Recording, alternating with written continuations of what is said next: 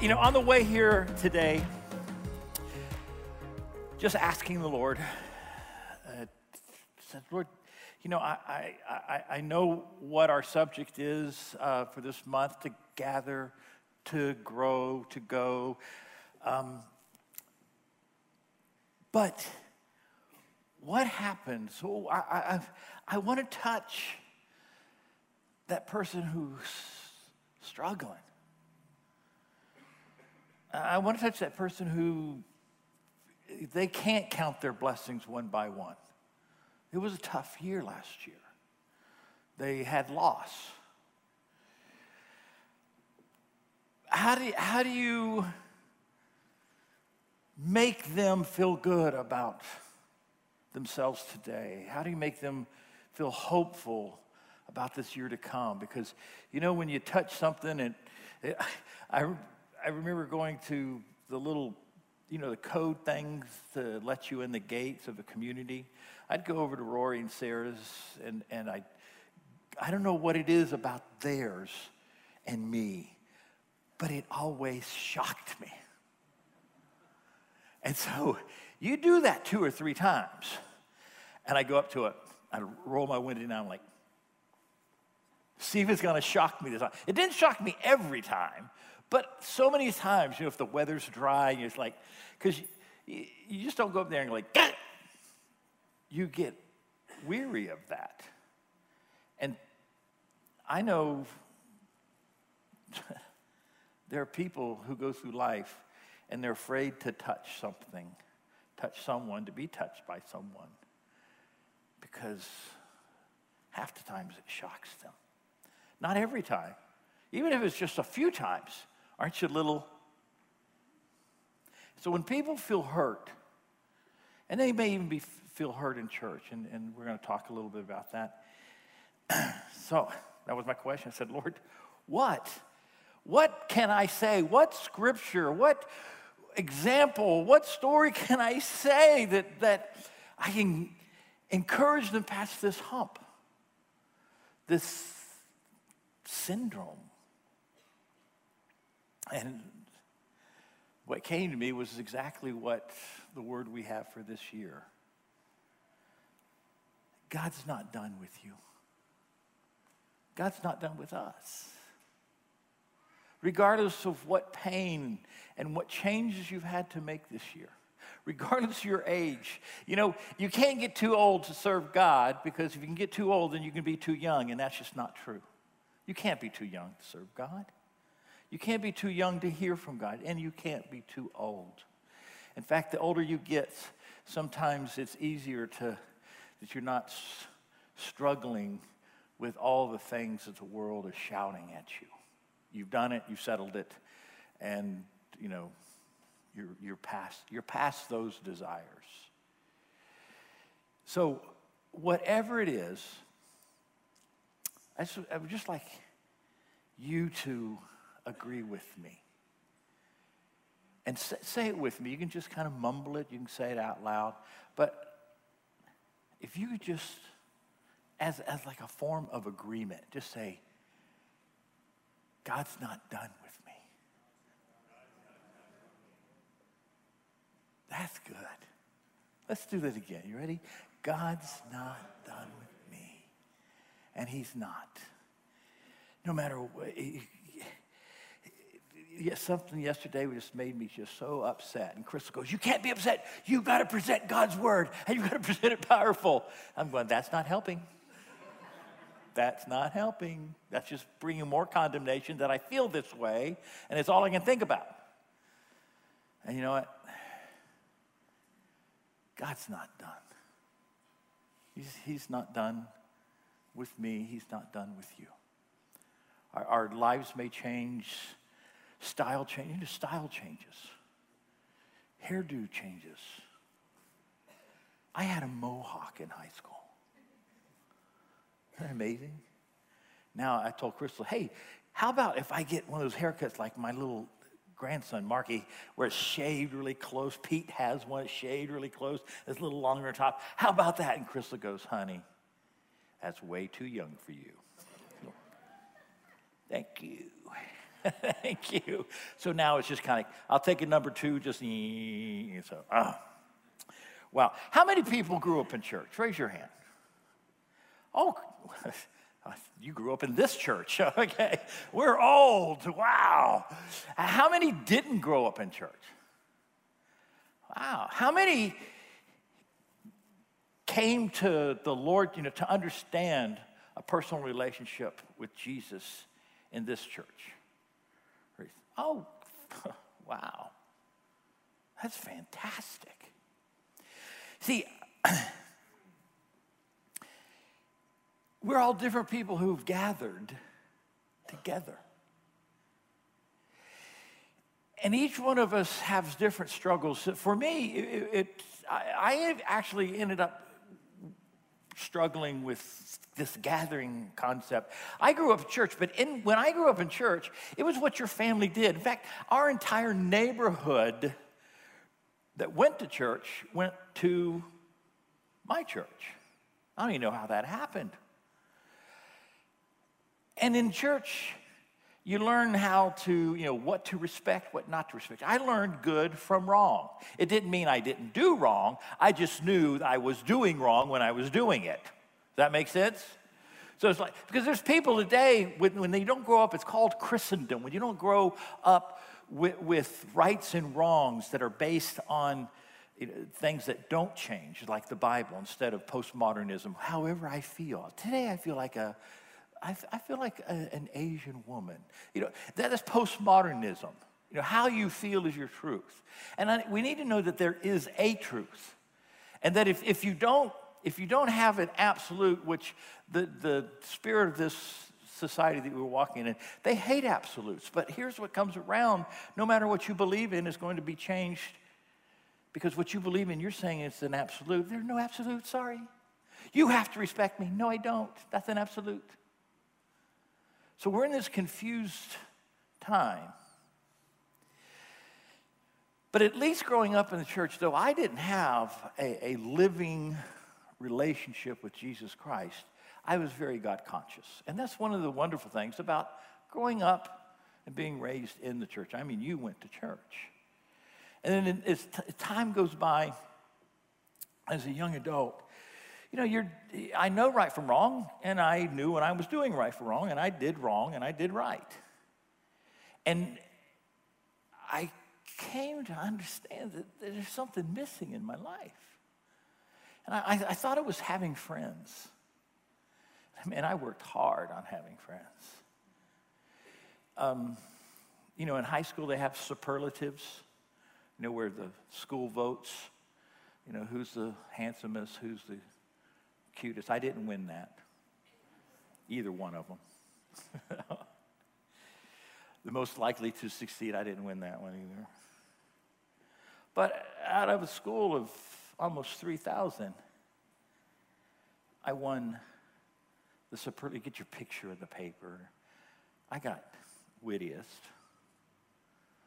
funniest, easiest to meet, and the friendliest. And I'm not saying that to my credit. I'm saying this to my shame because I needed it. I needed to be accepted. I needed to be picked up every Friday night to go out. One night I didn't get picked up. I was like a year younger than everybody, so they had their license and I didn't. It was like the worst night of my life. I said, they forgot me. They forgot me. And I started this process that I need to be accepted. I need to be liked. I need to be loved. I like to think that they love me. They forgot me. It was horrible. You put all this time and effort into something you think is going to make you, and you can be forgotten like that. And so, for a couple of years, I struggled with I need, I, I, I need this, I need this. And it was, it, it was uh, something that was just compelled me in life. And then one day, on the side of a mountain in Colorado, I found out what I needed. And I needed a relationship with someone who would never turn their back on me. Even in the bad times, they're going to love me. They can make me, give me this feeling that there's not a hole in my stomach at night. I needed a real relationship with Jesus. And then I recognized that, that, that, all these years he'd been wooing me and wooing me. And the it, it, this was outside the church, I found this. It was on the side of a mountain. Wow. And things started to change, and not, not just my situation, but things started to change in me. Well, so when you know, I, I found this incredible, incredible thing that happened inside my gut. That it was just a very natural thing for me to, well, listen, let me go back and be a part of, you know, what I grew up in, a church. You know, obviously, hey, they all felt this way. That's why they were coming to church. I was coming because my parents brought me, and it gave me friends. It gave me this, uh, this ability of right and wrong. So I go back to church, and, and, it was difficult, you know, because this was in the Jesus day. This is the Jesus movement in the 60s and the 70s, where basically there were no rules. You just loved Jesus, and Jesus just loved you, and people just loved you, and they gave you food. And if you knew three chords on a guitar and, and could sing, you were famous.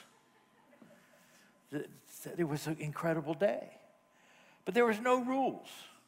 Just love Jesus. But I came to find that, you know what, I needed some structure. I needed something every week. I just couldn't go to a mountain once a year and sit around with a bunch of people wearing robes and long hair who all looked like Jesus. So I went to church and I, I had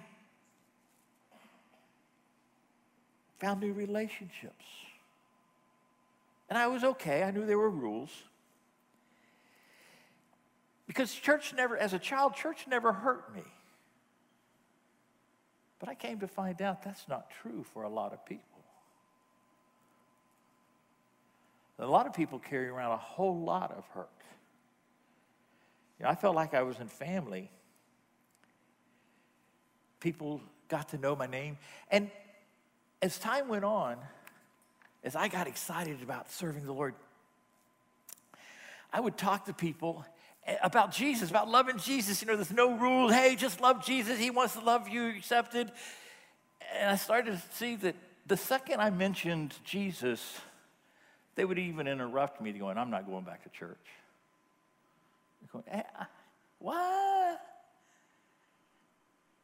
And it's amazing how many of us have heard those words.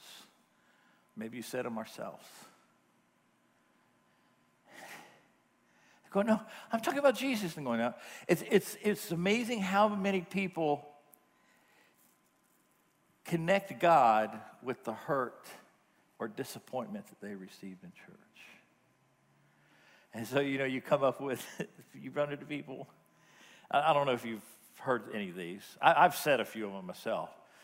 You know, I, I didn't have friends who were pastors who either got fired, kicked out, did something, and they left church never to return. Here's the problem it's my observation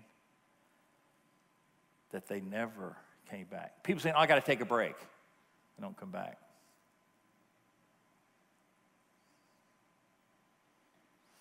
Here's what's so painful.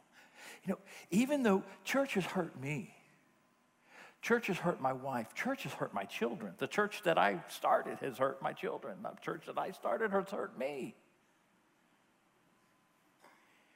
But here's the dilemma that I, we need to talk about today. I desperately need her. Desperately, I need the church. And that's what the Bible tells us. We desperately need this thing that can inflict hurt. Have you heard these terms? Let me go back to that. Oh, we do home church. Am I the only one who heard that? When you've talked to people, people maybe you've gone to church with before, oh, we do home church. You know what that's code for? It's code for we sleep in. Come on. Wow.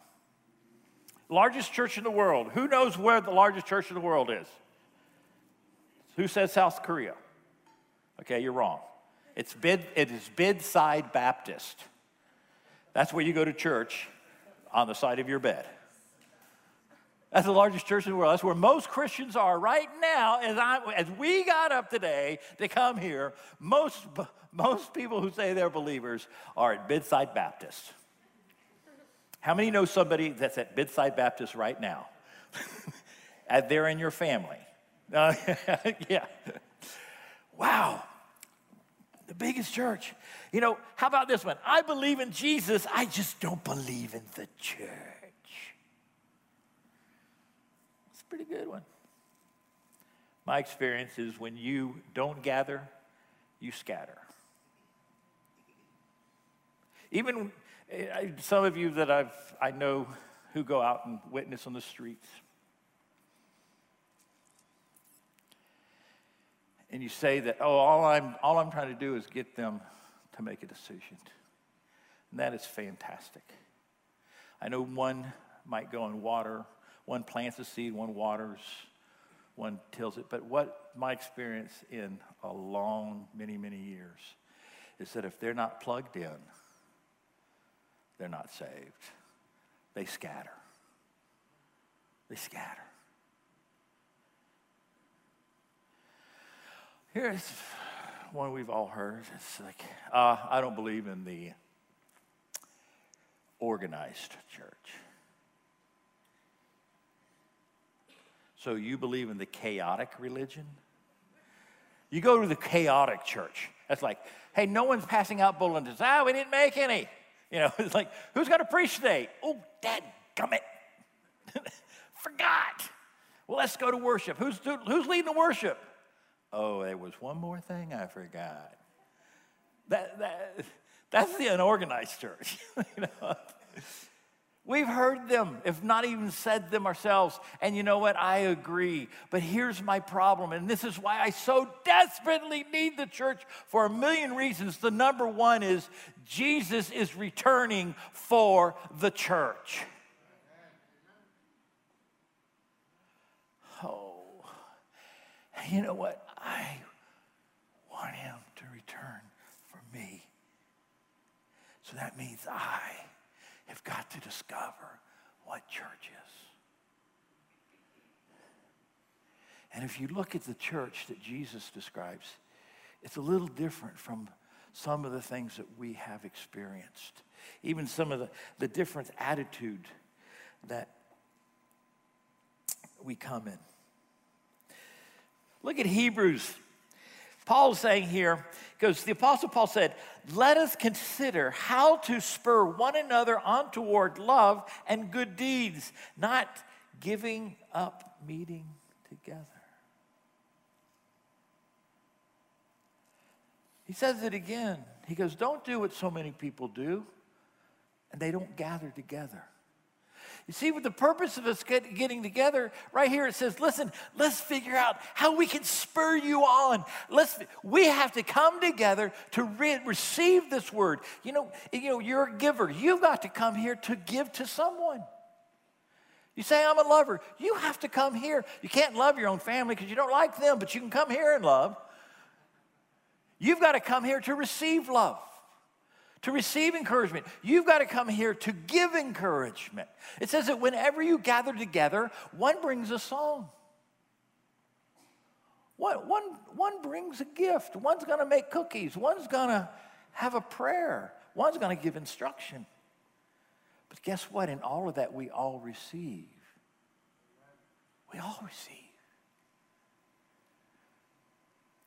This whole idea that if you gather, you can't, if you gather the right way, you can't help but to grow. If you have the right spirit.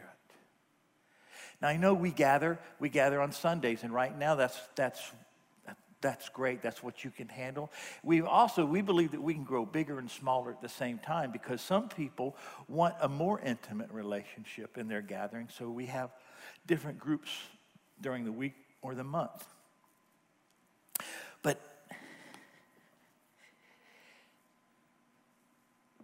this was Jesus' idea. Jesus even gave us a language for the church. He said, Upon this rock I will build my church. So when you, when you read about what Jesus' concept of the church is a little different. Today's thinking is this that we are individuals that go to church instead of a community that becomes church. See, some of you came to church today, and some, and some of you came because you are the church. Someone needs to see your face here. Someone needed to just be greeted and hugged by you. You might have needed to be hugged and accepted. Those little things all point to God's not done with you. He's got someone here waiting for you to give what you have come with a handshake. I've had people come up to me going, It changed my world when you came up and told me. And I said, What? Good morning.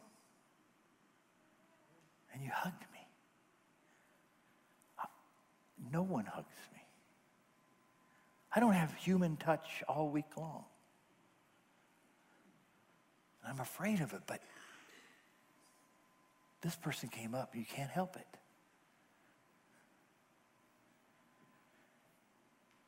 That changed your life? Yeah. It's the community. And here's the example of it. First Thessalonians. And this is an incredible, incredible example in Thessalonians. It starts off, Paul's actually writing the letter, but look what Paul says Paul, Silas, and Timothy to the church of the Corinthians and God the Father and the Lord Jesus Christ. Grace and peace to you. We always thank God for all of you and continually to mention you in our prayers. We remember before our God and Father your work produced by faith, your labor prompted by love, your endurance inspired by hope in our Lord Jesus Christ. The whole construction of the letter, it starts off, you know, Paul Paul was the dynamo. It's, if, you, if you go to school, Bible school, they'll tell you that Paul was the one who really put Christianity on the map.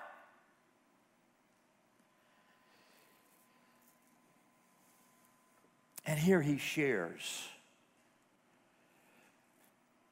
Paul, Silas, Timothy, write to you, the church it's a community writing to a community. And, it's, it's, it's like God, he's like mimicking God himself because God is a relationship. God is God the Father, God the Son, God the Holy Spirit. It said that we're one. And when, when Paul starts off that, he's going, listen, we are one.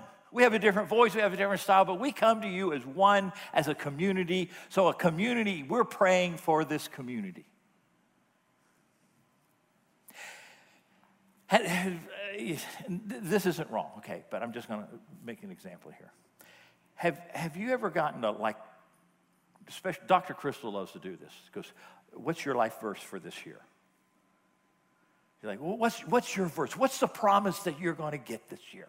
I see the ladies going, yeah, I struggle with that every year. You know, she pushes me. And I want you to know that God is about dealing with you individually.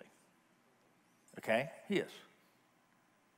But the way I see the scripture is, he deals with you in community. And in that community, he deals with you individually. We're going to do a blessing at the end of the, the, day. It's called the priestly blessing. It's not anything crazy. Pete does it every time he preaches when he ends. But what the priestly blessing is, God told Moses to tell Aaron and the priest, bring the nation in, bring the community in, and bless them as a community, and I'll bless them as an individual.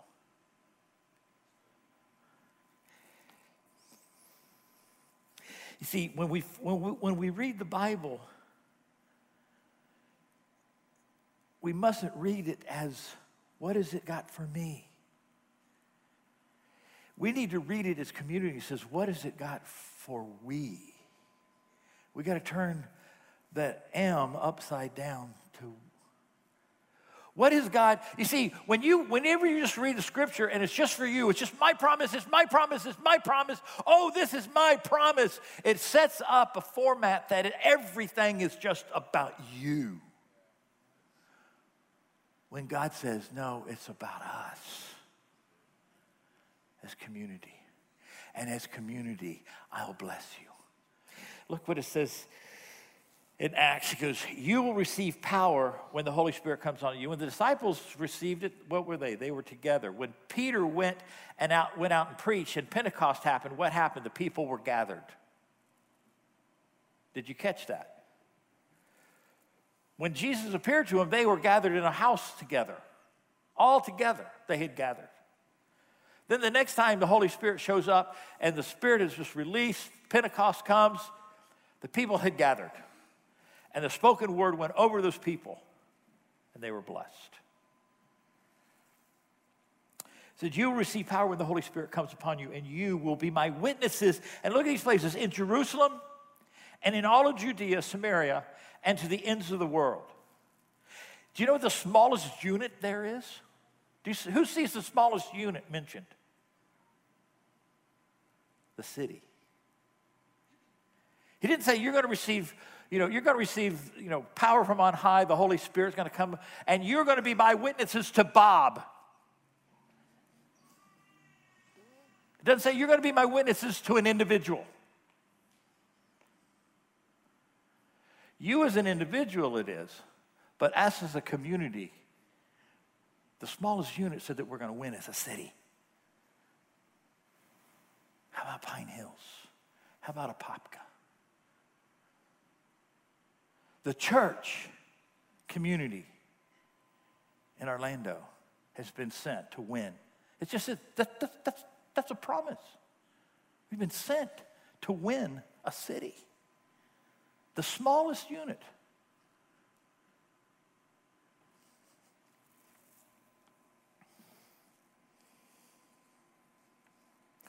And individually, yeah, Bob gets saved.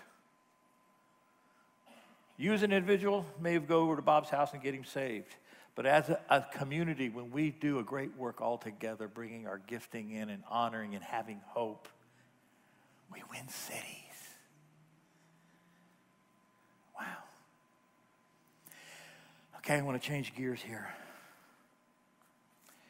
Let me give you the small groups. Small group, there's your orders for this week. You need to study the rest of the scripture, discuss it. You need to discover that's the second part of this teaching, which I will not be giving. You will be giving it to each other in community. Isn't that cool? You're going to be teaching each other because you're going to come together as in a community. And someone is going to see something that you didn't see, and you're going to see something that they didn't see, and you're going to feel something that they didn't feel, and you're going to bring it together, and the whole community is walking in that truth. That's how it works. I'm going. Uh, to stop and give a blessing. It's called, a, it's called the priestly blessing. It's in number six. And like I said, it's when God told Moses to tell Aaron and tell the priest, gather my people and speak this over them.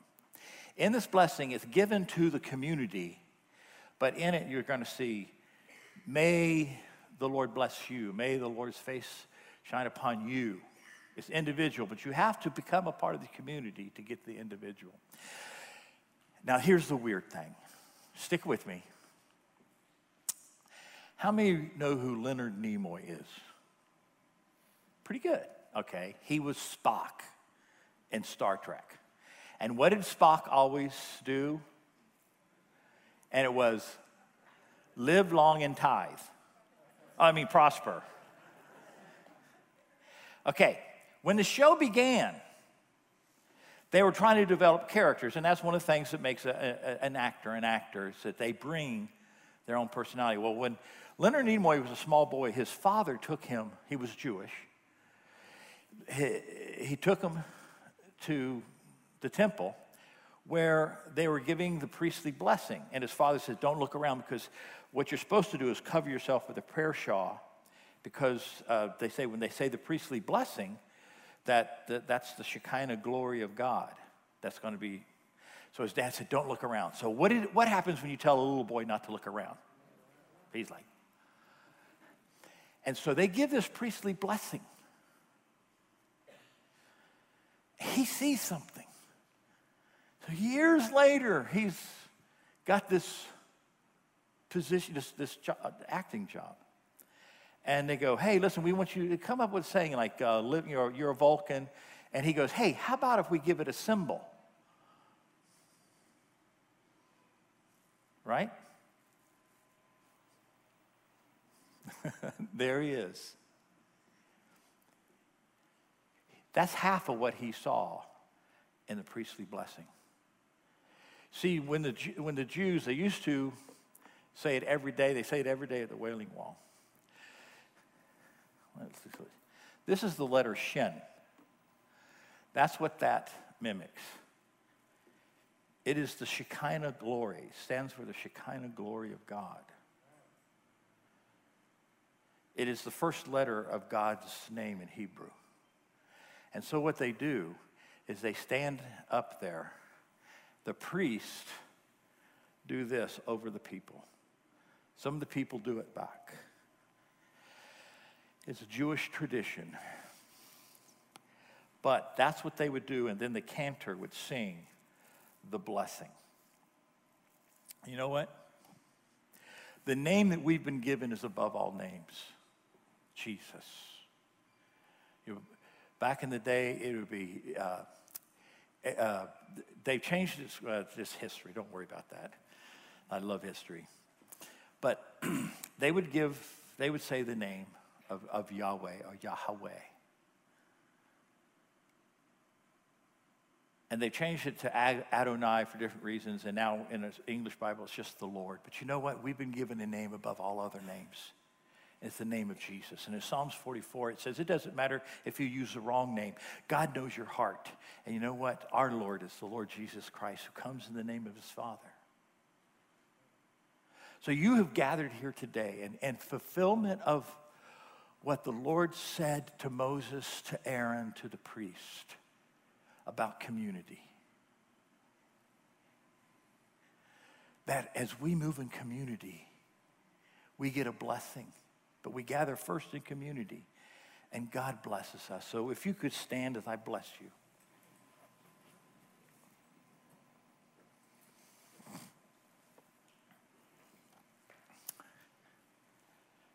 There are going to be light bulbs that come on in our mind.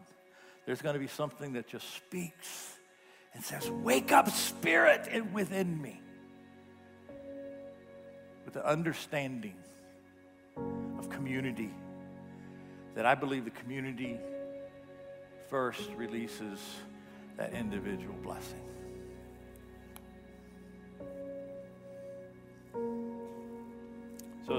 Today, as we close, the Lord bless you and keep you. The Lord make his face shine upon you and be gracious to you the Lord turn his face toward you and give you peace.